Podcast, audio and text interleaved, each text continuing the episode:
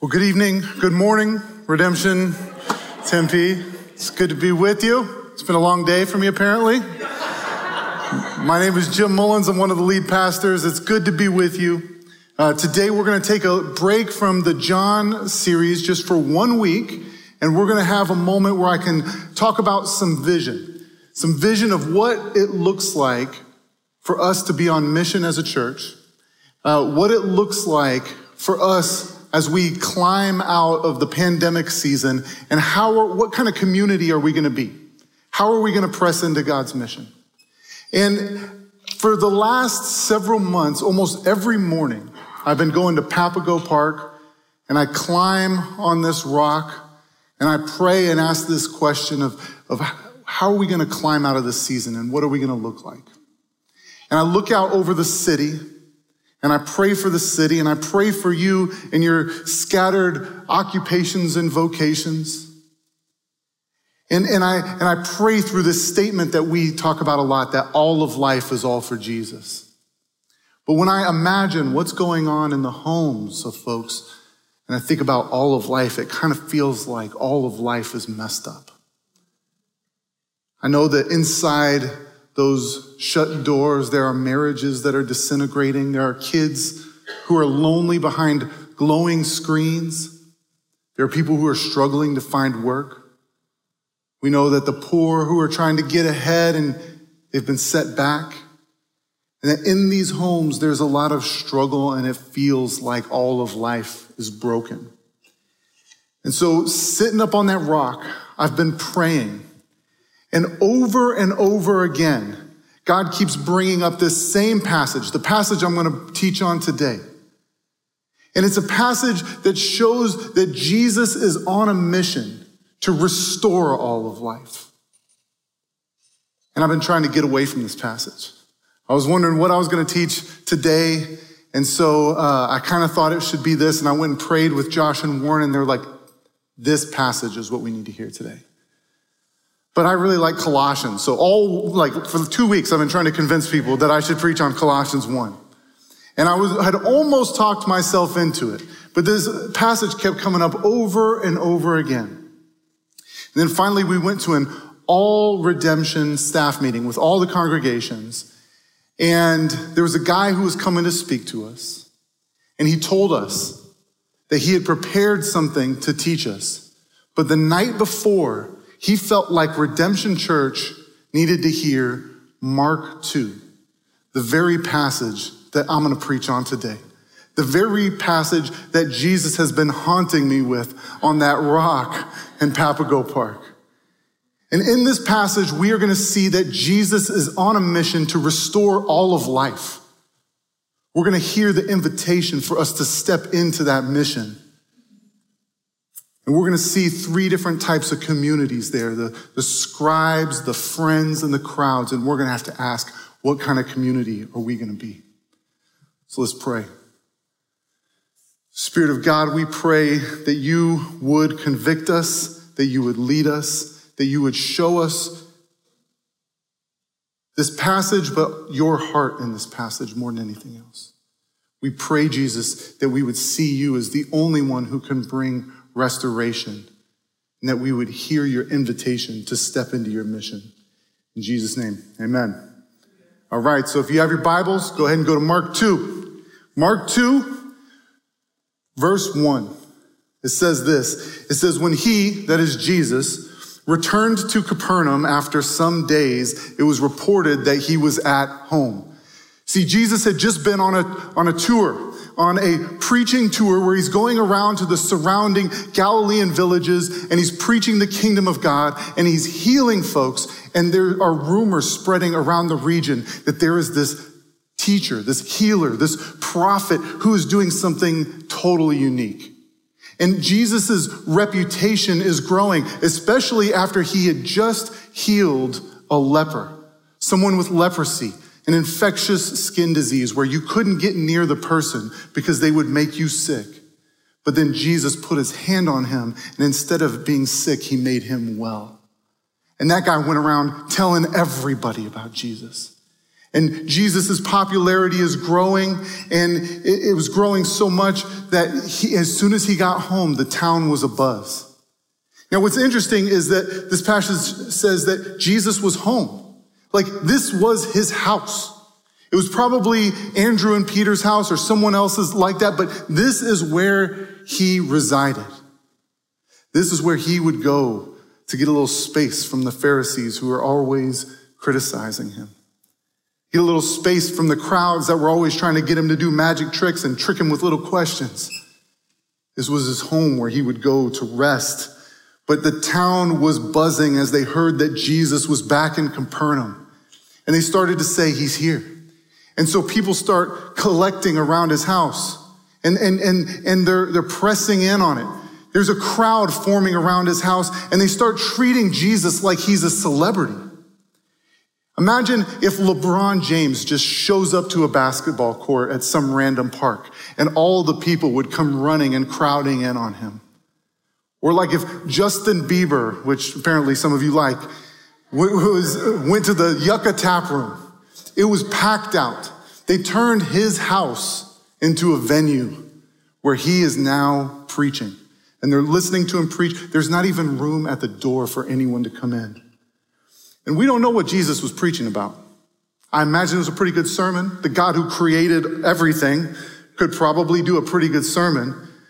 But they don't give us the content of the sermon because what Jesus is about to do is he is about to do, to, to live out, to dramatize, to do an embodied sermon where he shows that he is the very God who has the authority and the power to forgive sins to heal, to restore all of life. And so everyone's crowding around, and there's this, this group of friends, this group of friends who gets together. Everyone's running towards Jesus' house, but this friend group had, you know, probably grew up together.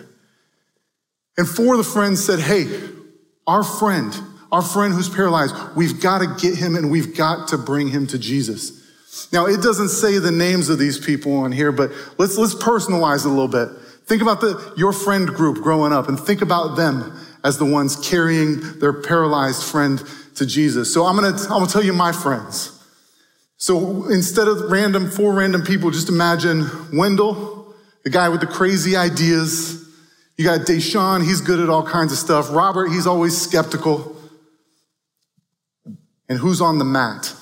Who's on the bed? Well, it had to be my friend Joe. This guy was always getting hurt. So we're going to make Joe, Joe the paralytic. He was like trying to stand on basketballs and stuff, always cracking his head open. But this, this group of friends probably knew each other really well, cared for one another, said, we have to get our friend to Jesus. So each of them, they grab a corner of the bed and they start hobbling toward Jesus' house. They're awkwardly swaying this occupied mattress closer and closer to Jesus and they show up, but there's no room. They're late. In verse 4, it says they could not get near him. They could not get near Jesus because of the crowd. All these people who wanted to see Jesus do some tricks were now crowding out Joe the paralytic. And it says that they, they had an idea after this. I'm going to guess it was Wendell. Crazy Wendell says, I got an idea. We can't get in the door but let's go up on the roof and let's tear open the roof to get to Jesus. It's a crazy idea. This wasn't like something that just happened all the time back then. Like, well, I guess the front door's locked, just rip open the roof. No. So they go up there, they, they're, they're, they're, they're pulling their friend up on the roof. And the roofs in ancient Palestine, the buildings were, were roofs that were made of like pretty natural things like logs would create the main structure of it, but then it would have beams, uh, or it would have clay, and it would have different sticks, and it would all be woven together. And they get up there, they look each other in the eye, and they say, Are we doing this? We're doing this. And those four friends, they start snapping back twigs and they get their hands dirty and they're pulling back clay and they rip open a hole that's big enough to get their friend through. And you can just imagine them peeking their head through. And there's something about Jesus' response that says, okay, it's good to go. Keep, bring him down, right? So they probably take some rope and they start lowering their friend down. But think about this from the perspective of the people on the inside. They're hearing the best sermon of their life. They're like that old rabbi at that old synagogue. He wasn't half as good as this Jesus guy.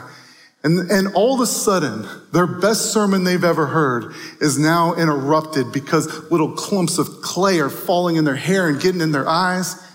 And then, you know, you start to see something going on above Jesus and you wonder if this is some sort of extraction. Are they here to like kidnap Jesus or something? And then the light shines through and the heads of these curious guys start looking, and you're like, what is going on? What is Jesus gonna do in this moment? Everyone's wondering, what is Jesus gonna do?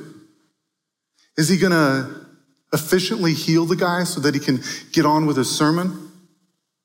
Is he gonna yell at the guys who broke Jesus' house? This is Jesus' house, and they kicked a hole in the roof. What's gonna happen?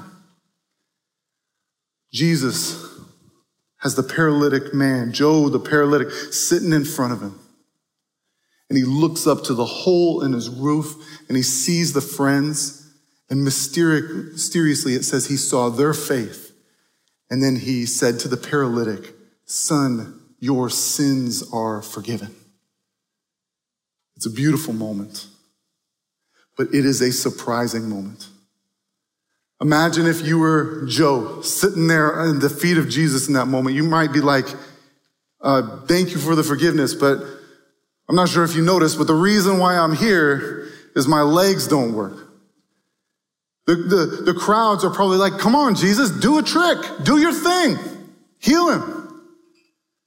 Now, Jesus probably has every intention to heal the man, but Jesus wants to play a little game of show and tell with the scribes who are there the religious leaders who are there. And, and he, he wants to, he wants to not, he wants to show them that he's the very God who has the authority to forgive sins, who is going to restore even beyond hurt legs, but to restore our hearts and to restore us back to God. Not just physical healing, but that he can forgive sins and bring us back to our relationship with the Father. And he could have just told them that. But instead, he plays a little game with the scribes. The scribes get upset. It says that now some of the scribes in verse 6 were sitting there, questioning in their hearts. They're seeing Jesus and his mercy and his compassion, and they've got a little theological conundrum going on in their hearts. They're not saying anything to Jesus, but they're questioning in their hearts. They're like, why is he speaking like that? Is, is he blaspheming? Because they know that when Jesus says that your sins are forgiven, only God has the authority to forgive sins. And therefore, if Jesus is saying that, is he saying that he is God? That he is the one who's speaking on behalf of God? And they're angry. They know that only God is the one who can forgive sins. But it would be nice if they would just bring up the conversation and ask Jesus the question. But these guys weren't in that business. These guys were in the business of trying to trap Jesus, of, of they're silently judging him, looking for a way to discredit him with a cynical and critical posture. But Jesus perceives this. He knows what's going on in their heart. So he asks, Why do you question these things in your hearts? And then he continues to play the game with them. In verse 9, he asks the question Is it easier to forgive sins or to heal somebody? Let's take a poll. What would you have answered? Is it easier to heal somebody? Is it easier to forgive sins? Is it easier to not participate in a public poll? they didn't know the answer either. It was sort of a trick question. Because on one hand, it's obviously harder to forgive someone's sins, to stand in the place of God and speak for God. But on the other hand, if Jesus is just a charlatan, if he's faking it, it's actually pretty easy to just mumble, your sins are forgiven, instead of healing somebody. So it's a trick question that's followed by silence. They do not answer it. But Jesus breaks the silence by showing that the question is a moot point. That Jesus is the very God who has authority to do both. He looks over, he heals the man, and the toes that were formerly stiff begin to wiggle. And then they turn toward the floor and they press against the ground. And then all of a sudden, the paralytic rises up and he's standing there with his legs working. And the room erupts with joy and praise and glorifying God. And they look around and they're wondering what is going on. And they don't have to wonder for long because Jesus answers. He says that the reason he did that was to show that the Son of Man has authority on earth to forgive sins. Now, what would they have been thinking in that moment? It's an interesting choice of words. After they got over the, the, the shock of the healing that's just happened, they would probably realize that Jesus is being intentional with his wording here. The term Son of Man, it could just mean human, but they would probably pick up on the fact that, that uh, in Daniel 7, there was this dream about this son of man type figure who would come and be the ultimate king who would restore all that was broken. And they could hear Jesus claiming to be that very king, that son of man who's come to bring restoration in that moment. But it's not just words. Jesus goes beyond words. He actually shows them that he is the God who is breaking in in that moment and bringing restoration. That he is the very one who has come to, to heal that which was lost in the fall, to res- restore that which was broken and, and how people had been looking for God to come and step into the brokenness of the world and to make things right. And here, fully embodied in Jesus, is the one who's bringing spiritual and physical and social healing. Spiritual healing in that the man who was alienated from God now has his sins forgiven. Physical healing in that the toes that could not wiggle and the feet that could not stand are now able to dance around the room and praise Jesus. And social healing as well, because the people who were injured or had disabilities in that time were often cast out of society. It was assumed that they did not have favor with God and that they had done something wrong, but Jesus allows this man to be the center of the room. And by restoring his health and restoring his, his heart and forgiving him, he's restoring his place in society and, and fixing a social rupture that would happen there. He shows that he is the God who is on a mission to restore all of life. And that when Colossians 1, I told you I'd get Colossians in here. When Colossians 1 talks about Jesus as the one who's reconciling all things. It's a saying that what is happening in that moment where Jesus brings this holistic healing to this man is ultimately what his mission is to restore all that's broken in the world. That the people who are alienated from God can repent and believe in God again and be restored to the Father. And that one day the physical wounds, the pain that we feel will be healed and all of the injustices and social ruptures will be mended because of the work of Christ. When he comes and he returns again, he is on a mission to restore all of life. And the church throughout the centuries, as we read this passage, we know that it is not just him who is on a mission, but he invites us to participate in his mission. Jesus says in John 20 that as the Father sent him, he sends us out into the world.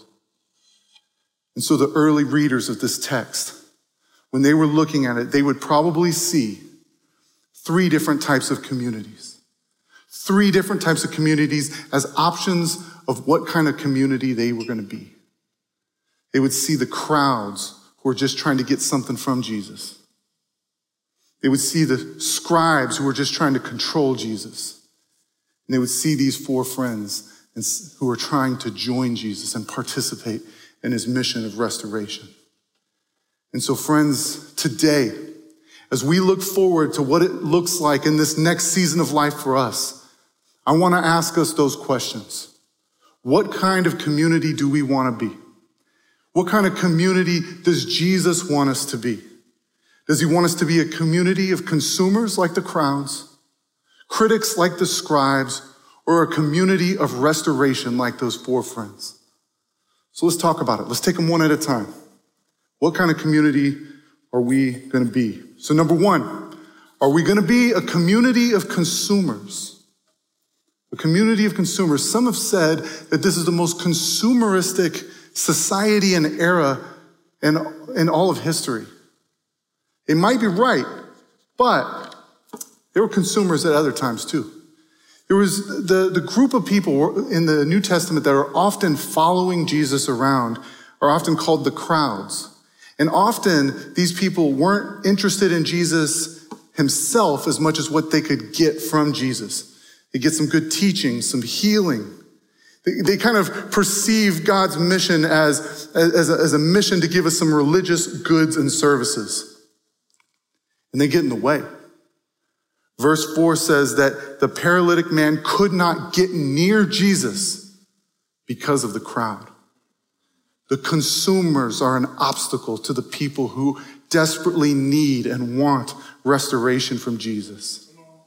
The consumers wanted something from Jesus more than they wanted Jesus himself. What about us today?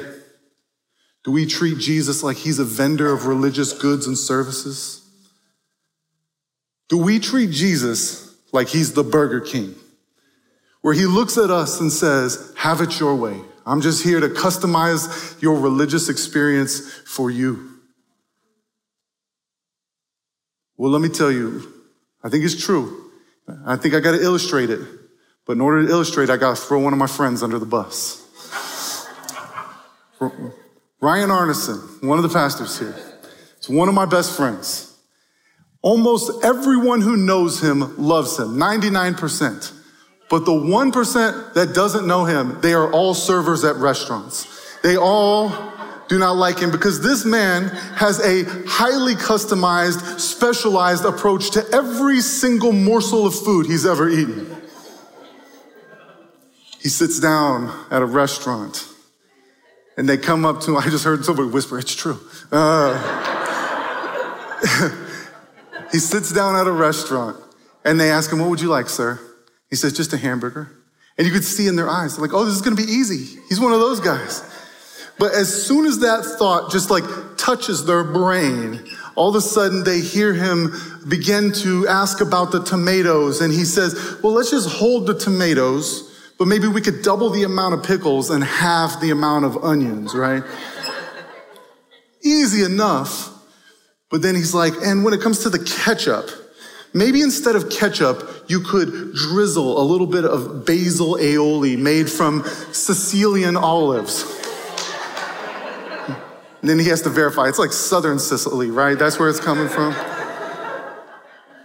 Instead of cheddar cheese, do you think that I could get crumbles of aged fontina sprinkled over a bed of dandelion greens? then they always ask about the bun. So he says, What kind of bun is it? Sesame seed bun. That's always the answer, right?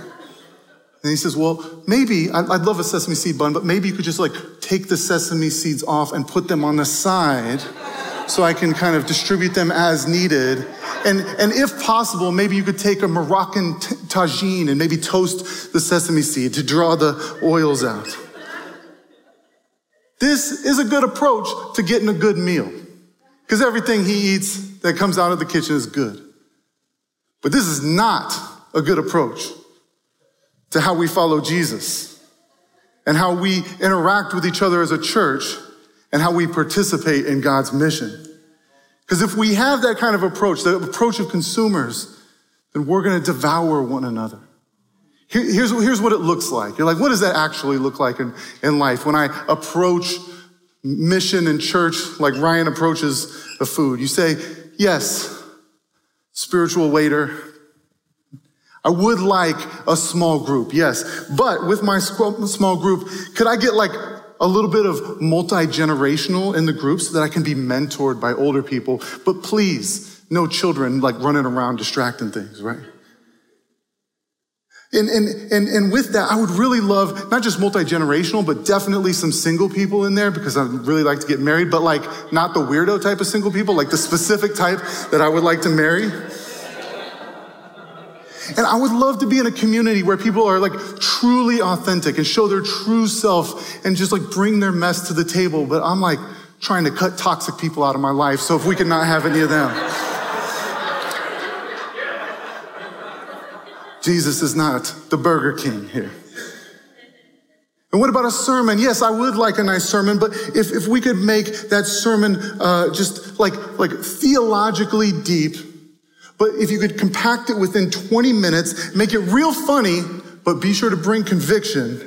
Make me cry, but don't be emotionally manipulative, and speak to the heart of culture, but don't get too political, right? Yeah. Jesus is not the Burger King. He is the King of creation. And before I start throwing y'all under the bus, I'll throw myself one. I once almost left a church when I was a new believer because of the music. I didn't know why they did the Jesus karaoke thing before the sermon, but I was okay with it. And then uh, I found out that sometimes people leave churches because of the sermon. So I thought maybe I should do that, right? And there's two reasons why I didn't do it.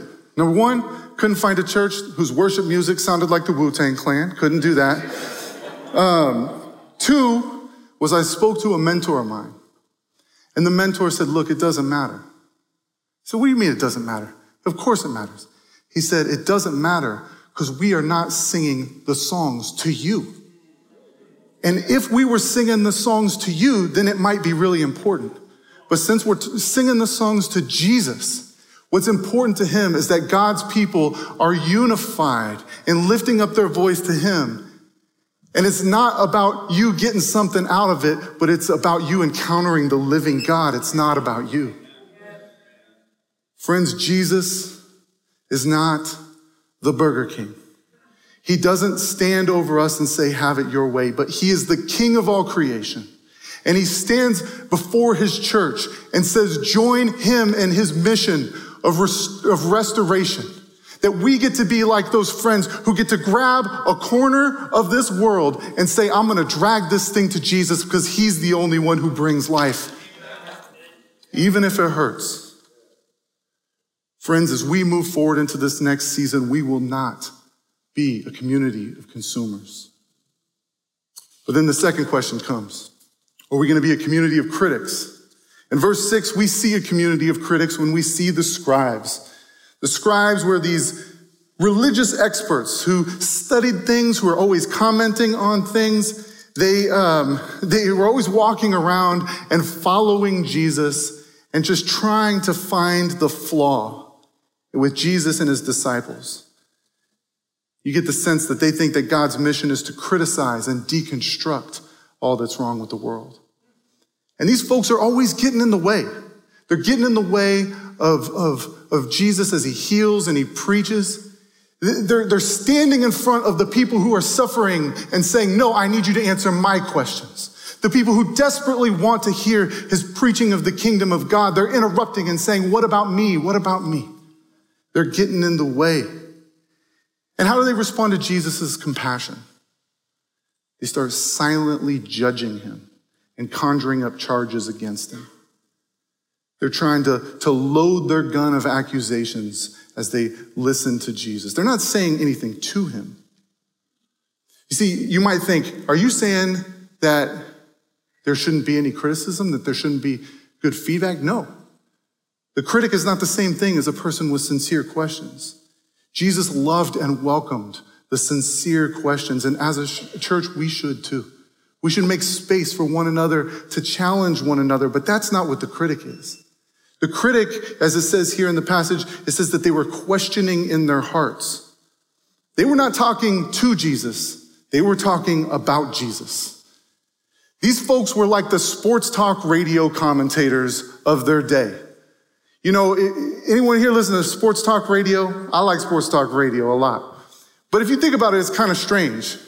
It's a bunch of middle-aged men all day long criticizing the best athletes in the world. And if you were to ever look up a picture of one of these folks, they look just like me, and they clearly haven't been to a basketball court in like decades, but they can call LeBron trash. They're all talk and they're no action. They're critiquing others, but they can't even look in the mirror.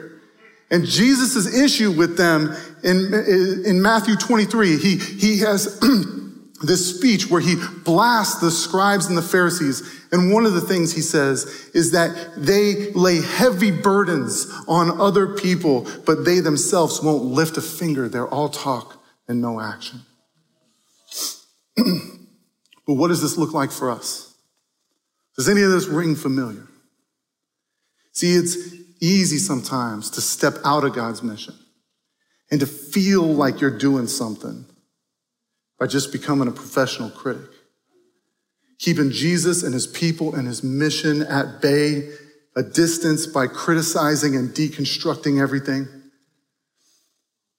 In our society, especially with COVID, where we all kind of just at first were like staying at home, there wasn't a lot to do but to just criticize stuff.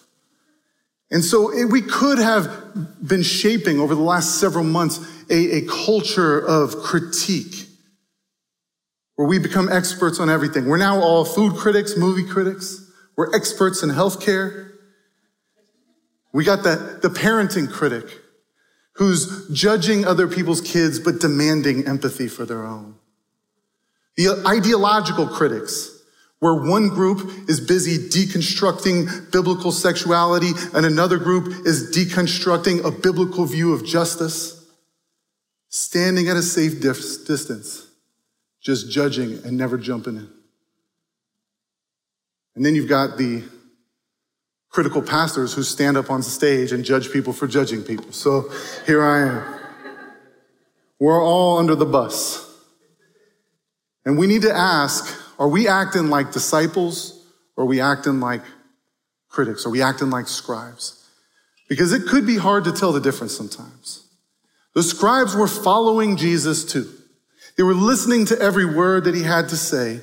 But the difference was that the disciples wanted to obey and join his mission, whereas the critics wanted to find the flaw in whatever Jesus was saying. Let me give you some diagnostic questions to help you answer if you are a critic or acting like a disciple. Number one, is it easy for you to see the failures of others, but hard to see the sin and idolatry in your own life? Number two, when you have issues with your family, your friends, your church, your coworkers, do you directly talk to them or about them? Have you noticed that your former love for Jesus has devolved into cynicism and bitterness? And then finally, when was the last time you actually did something about the issue that you claim to care about? Are you a disciple or are you a critic? And I have to confess that when it comes to this, I am the chief of sinners. That I can have that bitter and critical heart. And I think the saddest part of COVID for me has been uh, seeing warm disciples drift into cold and bitter critics and hold Jesus and his mission at a distance. And I know that there's many of you who are feeling the conviction of that right now. And there's a part of you that wants to step in, but there's a part of you that says, I just don't want to get disappointed. And my plea is not, not just go through the motions, but come back to Jesus. Come back to fellowship, even with people who disagree with you. Come back to the mission of God. Take your Twitter fingers off of your phone and sink them in to the dirty work of tearing off Jesus' roof and, and joining his mission and bringing people to the God who has come to restore all of life. See, both the community of the critics and the consumers have something in common. It's that they're focused on themselves. One is focused on their own questions and ideas, the other one's focused on their own desires. But this third question we ask, will we be a community of restoration, is a question of will we step into the joy of self giving love? You see, there's this community here, this community of restoration that's embodied by the four friends who carry the paralytic to Jesus. Instead of being an obstacle to mission, they become participants in God's mission.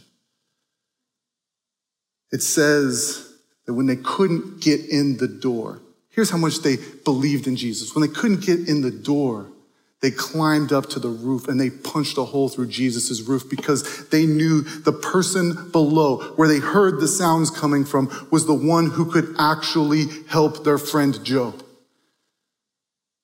They aren't looking for Jesus to do some trick or to answer their trick question, but they see him as the God who's on a mission to restore all that's broken.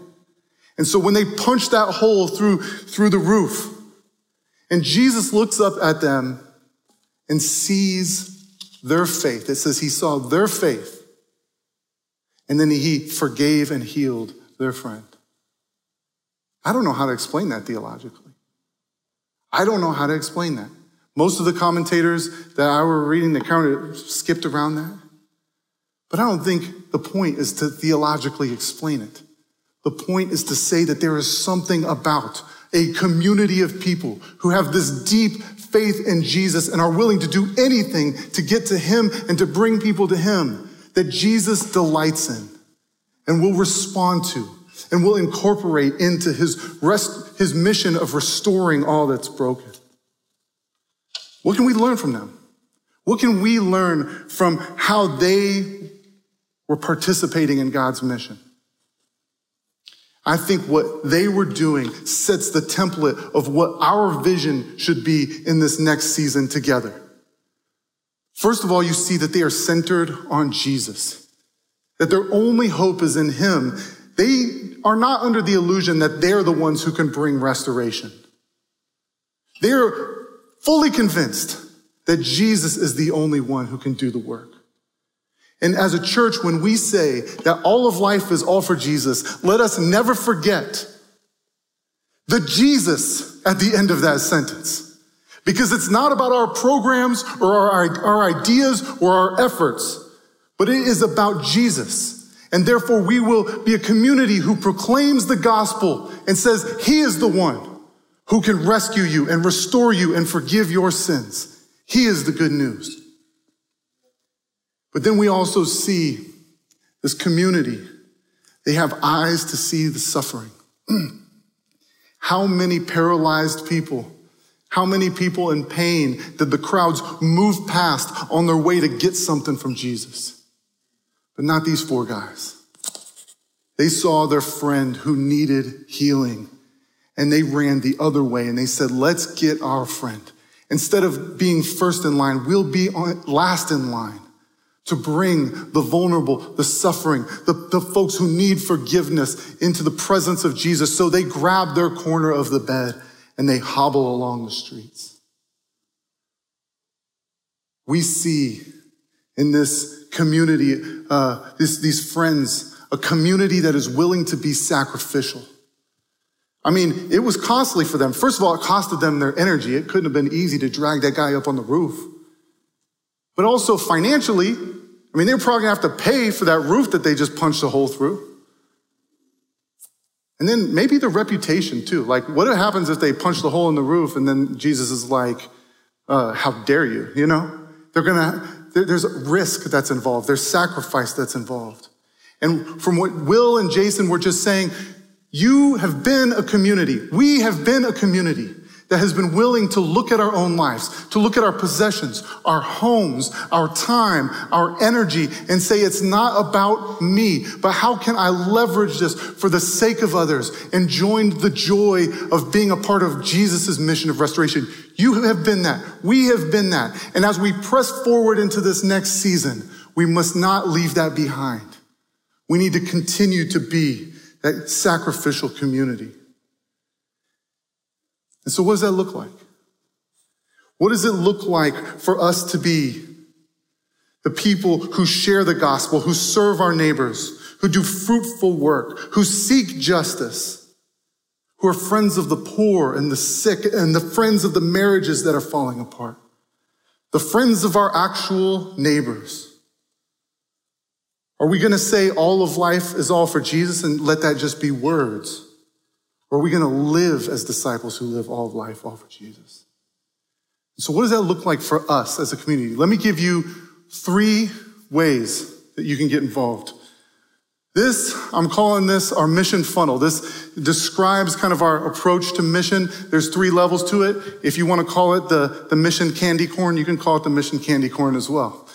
Um, but it's almost like a funnel because we want the Spirit to drag people down that funnel, to deeper layers of, of intentionality with mission. So at that top level is city outreach, and we have city outreach groups. These are great volunteer opportunities with like the Rio Vista Center and iHelp, where you can serve the poor, where you can serve refugees, and there are there are um, volunteer opportunities and events that where we make that collective witness as a church. And it's crazy. I'll, I'll, I'll give Will some props.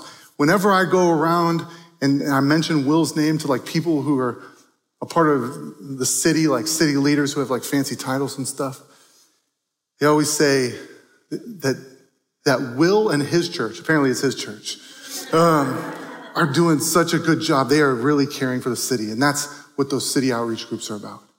But as we've prayed, we've, we've realized that there's uh, deeper levels of mission that we can press into. One is the prayer and action groups. The prayer and action groups, it's a year long, high commitment, highly focused community of people that are on mission together where they're looking at one area of life.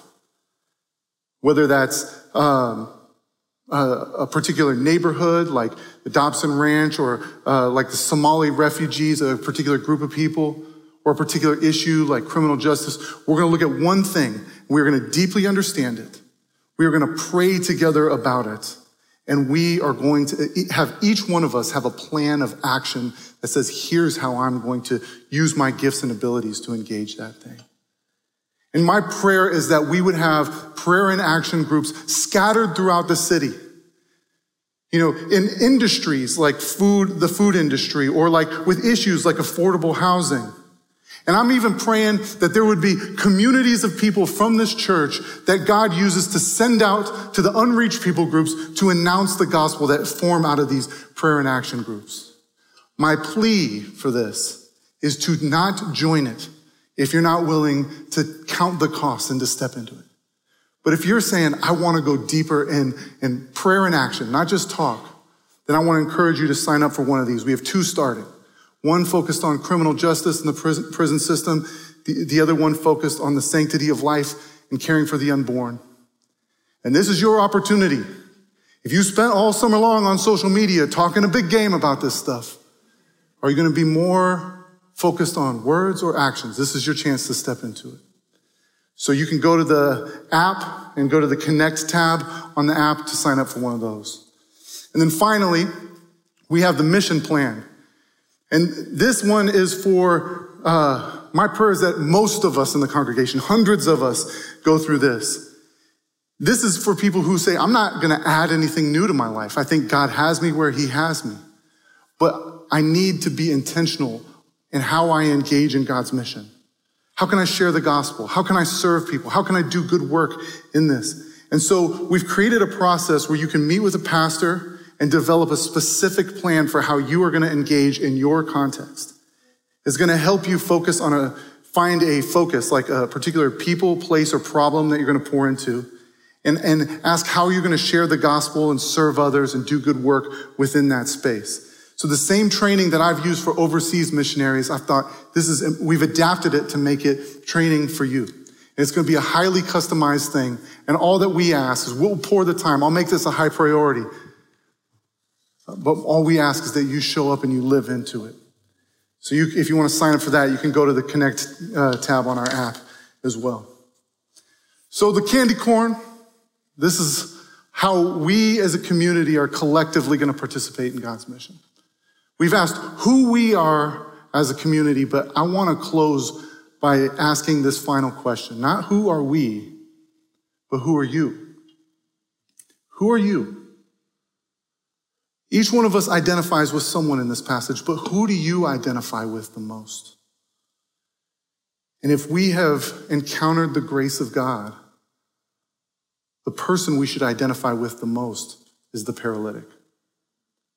And if, if we are the people who are struggling, who are saying, yeah, I'm deep in the consumerism, I'm deep in the criticism, I'm apathetic about God's mission, it's because we have forgotten who we are. We have forgotten that we are first beneficiaries of God's mission before we're ever participants in his mission. We've forgotten that, yeah, while we may have legs that work, our hearts are paralyzed and they cannot get to God except for Jesus coming after us and rescuing us. We have forgotten what Ephesians 2 says. That it goes even deeper than paralyzed, but that we are dead in our sins and that we can't do good works until we've encountered the grace and the mercy of God. And once we've encountered his overwhelming grace and mercy, that's what propels us into his mission of grace and mercy.